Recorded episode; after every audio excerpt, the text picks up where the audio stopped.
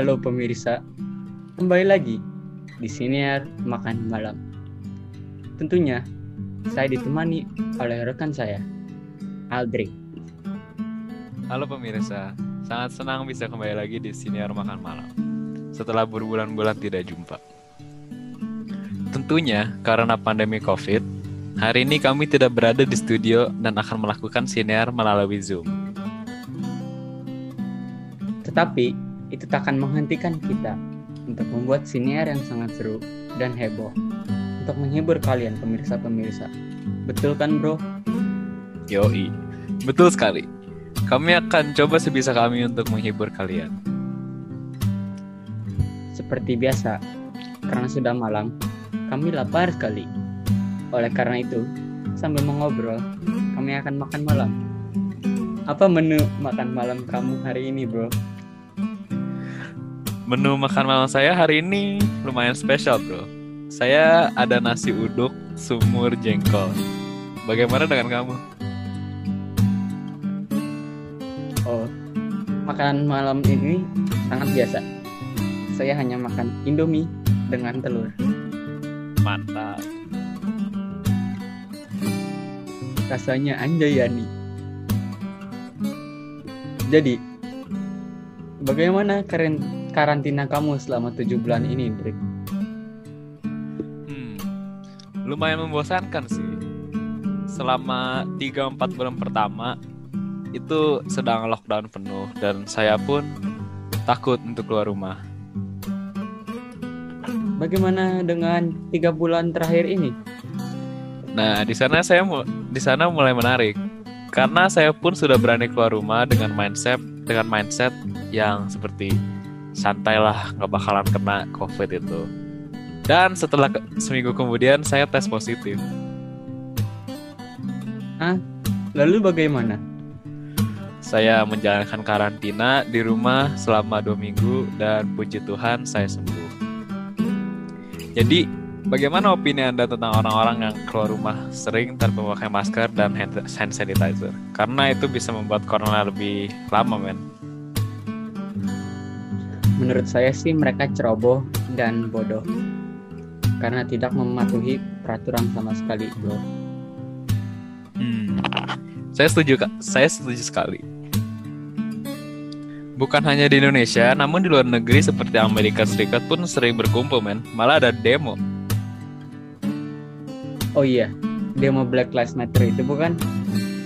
Itu kan demonya terkait dengan global isu yang sangat sensitif loh, bro. Oh ya, apa tuh? Rasisme. Coba diperjelaskan lebih detail bro, mengapa isu itu bisa menjadi sangat sensitif di muka bumi ini? Dari yang saya ketahui, rasisme terhadap orang berkulit hitam sudah terjadi sejak dulu. Sampai orang bernama Martin Luther King, seorang aktivis, mendeklarasi untuk menghentikan rasisme terhadap orang berkulit hitam. Oh, dengan tentunya semua orang tahu siapa itu Martin Luther King. Dialah sang legenda di muka bumi ini kan, bro? Iya betul. Dia melakukan gerakan hak sipil Amerika di tahun 1950-an. Sampai pembunuhannya terjadi di tahun 1968. Hmm. Setahu saya setelah gerakan tersebut, rasisme bisa dibilang sempat tiada bro. Namun, mengapa di masa yang modern ini semakin parah ya? Bukannya seharusnya orang-orang sudah lebih berbuka pikiran menerima apa adanya? Iya, seharusnya orang sudah lebih open-minded. Tetapi mungkin karena tren rapper yang berkulit hitam yang yang sukanya mengikuti mengikuti geng-geng untuk proteksi dan kesenangannya sendiri yang mempengaruhi orang-orang lain untuk berikutan geng-geng tersebut. Hmm, saya setuju karena di negara Amerika Serikat banyak geng-geng yang terlibat kriminalitas. Kriminalitas itu melibatkan lumayan banyak sih, Bu. Ada pembunuhan, pencurian, dan ada juga yang terlibat hal-hal seksual dan narkoba. Betul sekali bro.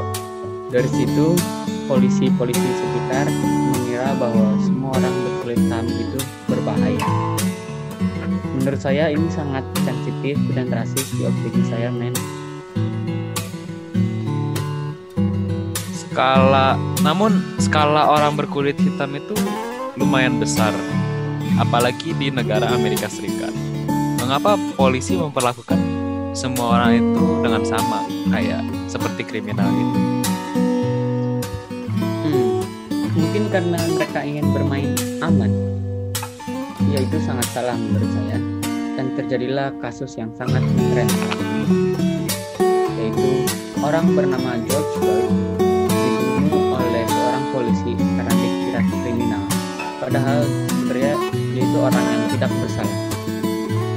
Wow.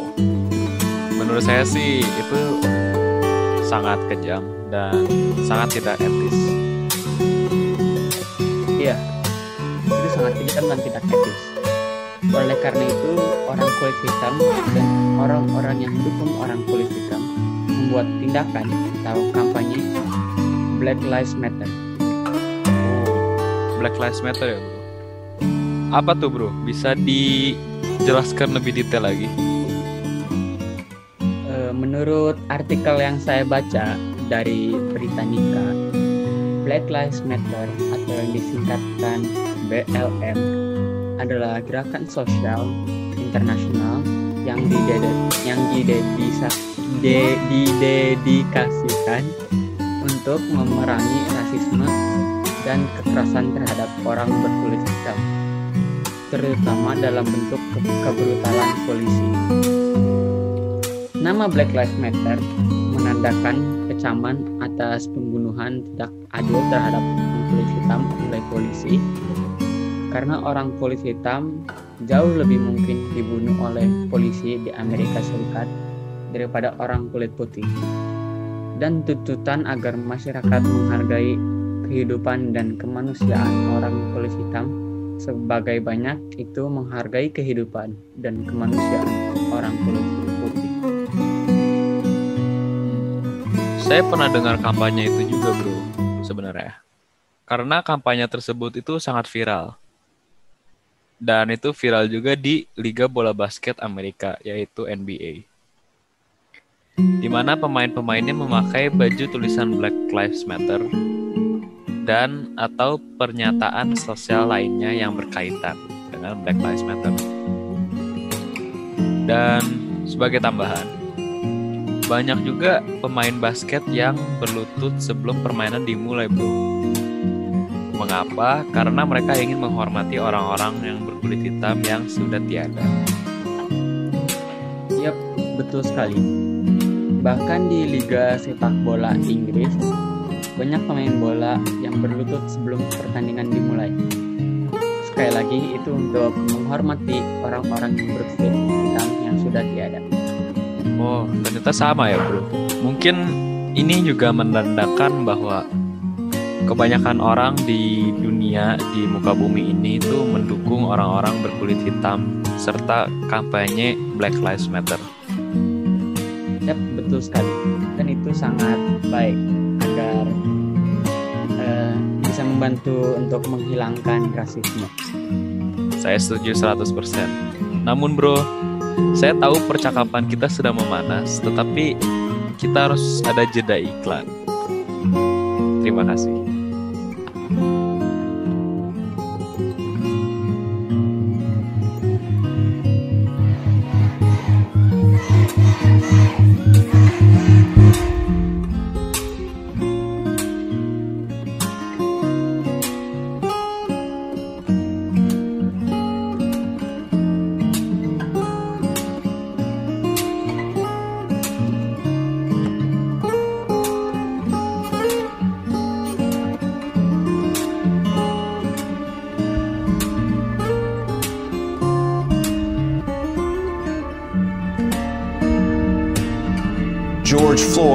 Floyd? George Floyd. George Floyd repeatedly told the officers that he could not breathe after an officer knelt on his neck. The family of George Floyd held a memorial in his memory. My brother's gone, but the Floyd name still lives on.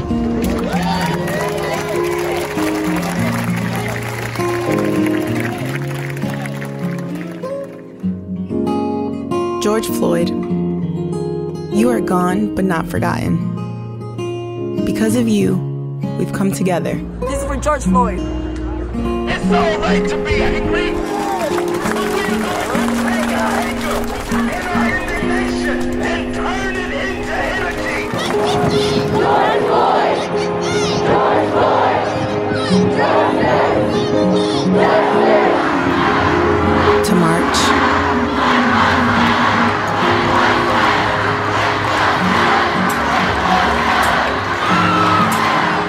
Dance.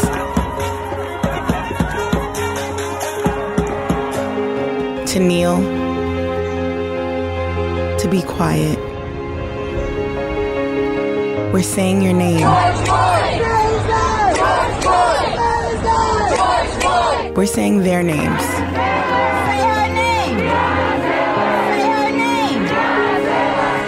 We're being loud. Don't shoot! Hands up! Don't shoot! We're being brave.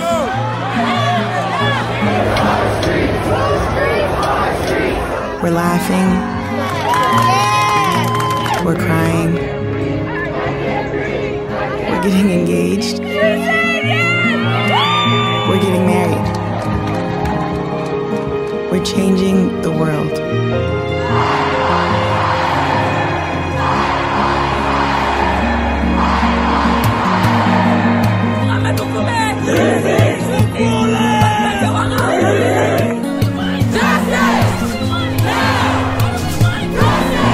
Soldiers, man? Let's stop hurting each other and let's get it right, man. Today is the day. We're gonna stand up for our community, man. If we can do this, we can do more. We just gotta continue on pushing and don't give up.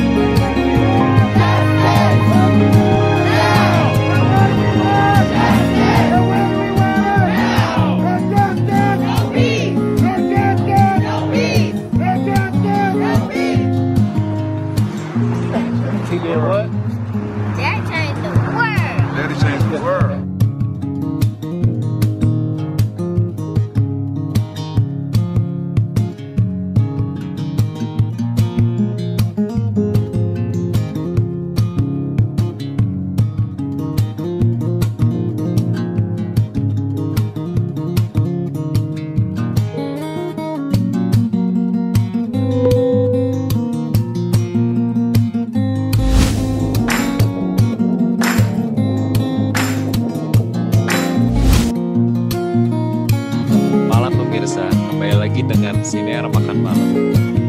Di sini ada Andrew rekan saya. Malam kawan-kawan. Bagaimana makan malam kalian? Enak? Enak? Punya enak dong bro. Nasi uduk semur jengkol terbaik. Bagaimana dengan bro? Saya sih masih lapar. Mungkin tambah indomie lagi nanti. Tapi sudah membahas makanan. Mari kita lanjut ngobrol, bro. Siap bro.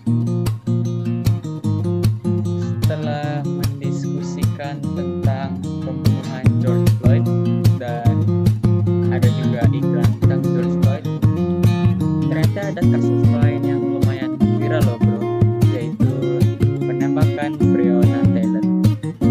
Betul bro. Sejujurnya saya juga mengenali kasus tersebut. Breonna Taylor adalah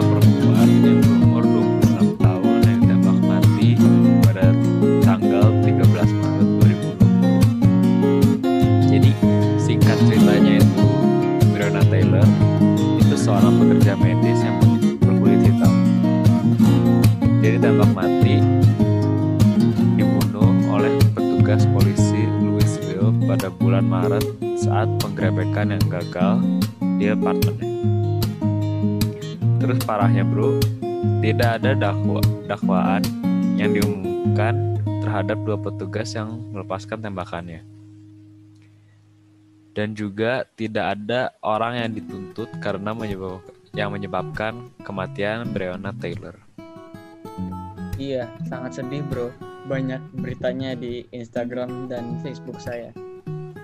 Sedih melihat orang berkulit hitam tidak mendapatkan hak yang seharusnya mereka dapatkan. Mereka terus diperlakukan buruk dan tidak adil.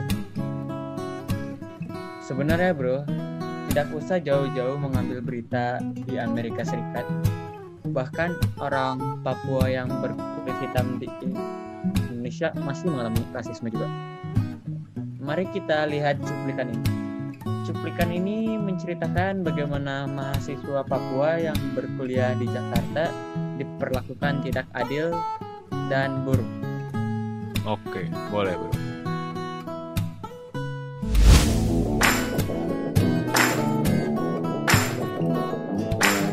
diskriminasi itu kami sudah sangat sering sekali yang terjadi di apa di sekitar lingkungan dan bahkan sampai di kampus-kampus juga. Itu sempat ada ibu dosen yang mengatakan kepada saya bahwa "Eh, itu kenapa ya kalian orang Papua badannya bau dekil. Terus ketika kami ngobrol itu kami susah untuk bernafas kayak gitu. Kami kuliah di sini karena yang kami pikir kami masih masih berada di uh, negara ini. Kami masih uh, ya istilahnya kami masih berada di negara Indonesia. Jadi kami datang kuliah di sini. Kalau saya melihat konflik yang Surabaya sebagai saya punya kawan-kawan juga Papua di sana yang pertama hati saya terpukul gitu dengan sebutan sebutan ya monyet istilahnya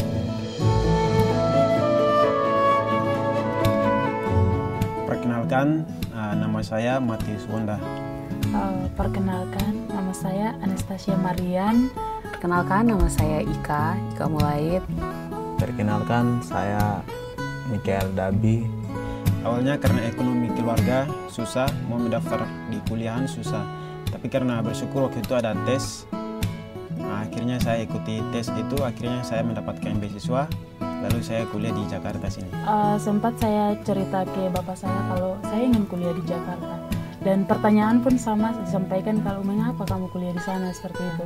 Dan jawaban saya saya ingin punya pengalaman yang lebih baru dan lebih baik lagi di sana karena melihat dari setiap persoalan yang selalu terjadi di atas tanah Papua ini membuat konsentrasi kita untuk belajar ini akan uh, berkurang.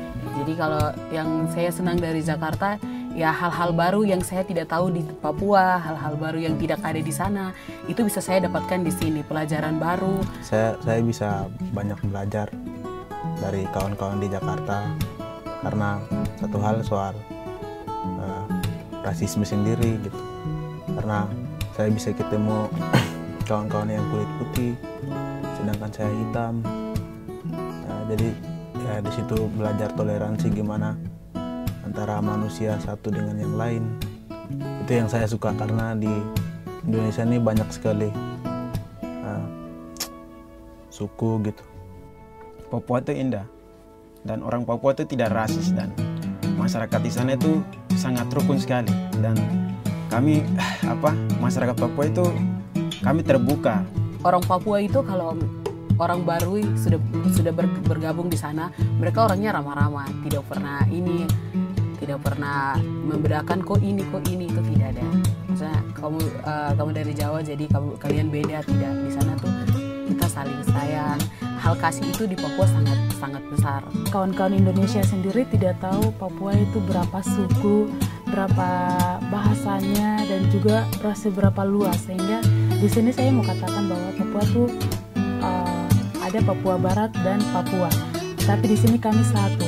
Dan kalau mau dibilang Papua indah dan tidak, saya berharap untuk kalian bisa datang ke Papua sendiri dan menyaksikan bagaimana di tanah Papua ini sendiri indah atau tidak bisa langsung datang ke tanah Papua. sebenarnya rakyat Indonesia banyak juga yang sadar untuk soal Papua tetapi satu hal yang yang membuat rakyat Indonesia eh, untuk selalu sama-sama dengan Papua karena kita tahu saja bahwa Papua itu istilahnya surga bagi Indonesia Jadi uh, tolong hargai kami, hargai kami sebagaimana manusia. Janganlah mengeluarkan kata karena kata itu sangat menyakitkan untuk kami. sebagai manusia yang yang dilahirkan dari rahim ibu eh, sebenarnya sakit hati juga ya, kepada oknum yang sempat lontarkan kata-kata itu Jika Indonesia mau maju, jangan ada yang namanya rasisme, penindasan, dan juga diskriminasi yang selalu terjadi bagi kami orang timur khususnya. Tunjukkan kalau Indonesia itu adalah negara yang tidak membedakan membeda- tidak membedakan su- suku, ras, agama dan lain-lain.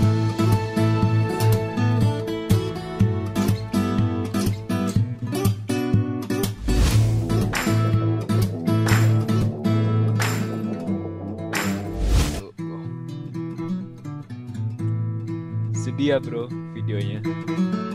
Saya kira di era yang sudah ada banyak teknologi dan media sosial, manusia akan menjadi lebih open-minded. Ternyata masih ada saja yang otaknya dangkal ya bro. Iya, saya setuju bro. Mereka orang yang rasis dan sering mendiskriminasi, tidak memperdulikan tentang perasaan orang Papua tersebut. Sangatlah arogan. Setuju bro. Karena menurut saya menjadi ini. Setuju bro. Karena menurut saya menjadi orang rasis yang mendiskriminasi itu tidak ada gunanya sebenarnya. Menurut kamu bro, apa efek-efek mental yang akan men- akan terjadi terhadap orang jika didiskriminasi terus-terusan? Dengan jelas mereka akan sedih, marah, dan juga bingung. Karena sebenarnya mereka itu tidak ada salah apa-apa. Mereka hanya terlahir sebagai suku tersebut. Semua orang itu emang berbeda. Dan di Indonesia pun ada semboyan yaitu Bhinneka Tunggal Ika yang seharusnya dipatuhi semua. Eh, Bhinneka Tunggal Ika itu artinya berbeda tapi satu. Setuju sekali bro. Karena jika dipikir-pikir lagi, jika seseorang didiskriminasi terus, itu sama aja seperti mereka dibully kan bro. Lama-lama bisa depresi ataupun sakit mental. Efeknya sih lumayan luas ya bro. Iya bro. Bahkan saya aja yang dibully pas SD itu sudah sedih. Saya tidak kebayang perasaan orang-orang yang menjadi target rasisme atau diskriminasi. Sangat tidak adil ya. Padahal di Indonesia ada peraturan HAM atau hak asasi manusia, di mana manusia mempunyai hak-haknya sendiri, maupun hak untuk menjalankan memeluk, menjalankan dan memeluk agama, hak untuk tidak dipaksa atau disiksa, lalu masih ada banyak lagi. Intinya sih, menurut saya orang-orang yang menjadi target rasisme dan diskriminasi tidak mendapatkan HAM atau hak asasi manusia yang seharusnya gitu, bro. Saya setuju sekali bro. Kita sependapat yang tentang ini. Seharusnya sebagai sesama manusia tidak boleh diperlakukan seperti ini. Iya, bro. Obrolan ini sangatlah seru, tetapi ada sedihnya juga. Mungkin topik ini lumayan sensitif untuk sebagian orang. Tapi kami di sini hanya untuk menedukasi dan memberi informasi yang bisa memperluas perspektif dan membuat orang-orang lebih open-minded terhadap i- isu ini. Yap, betul sekali. Dari itu saya berterima kasih untuk kalian yang sudah mendengarkan siniar malam ini. Saya dan rekan saya pun minta maaf jika kita menggunakan bahasa yang tidak pantas. Kami akan berjumpa lagi di minggu depan dengan topik yang lebih seru lagi. Topik tersebut adalah tentang kata anjay yang saya dengar akan dijadikan ilegal. Oleh karena itu, stay tune dan salam sejahtera. Terima kasih dan selamat malam. Malam kawan-kawan. Saya mau lanjut makan. 5, 4, 3, 2, 1 close the door. Udah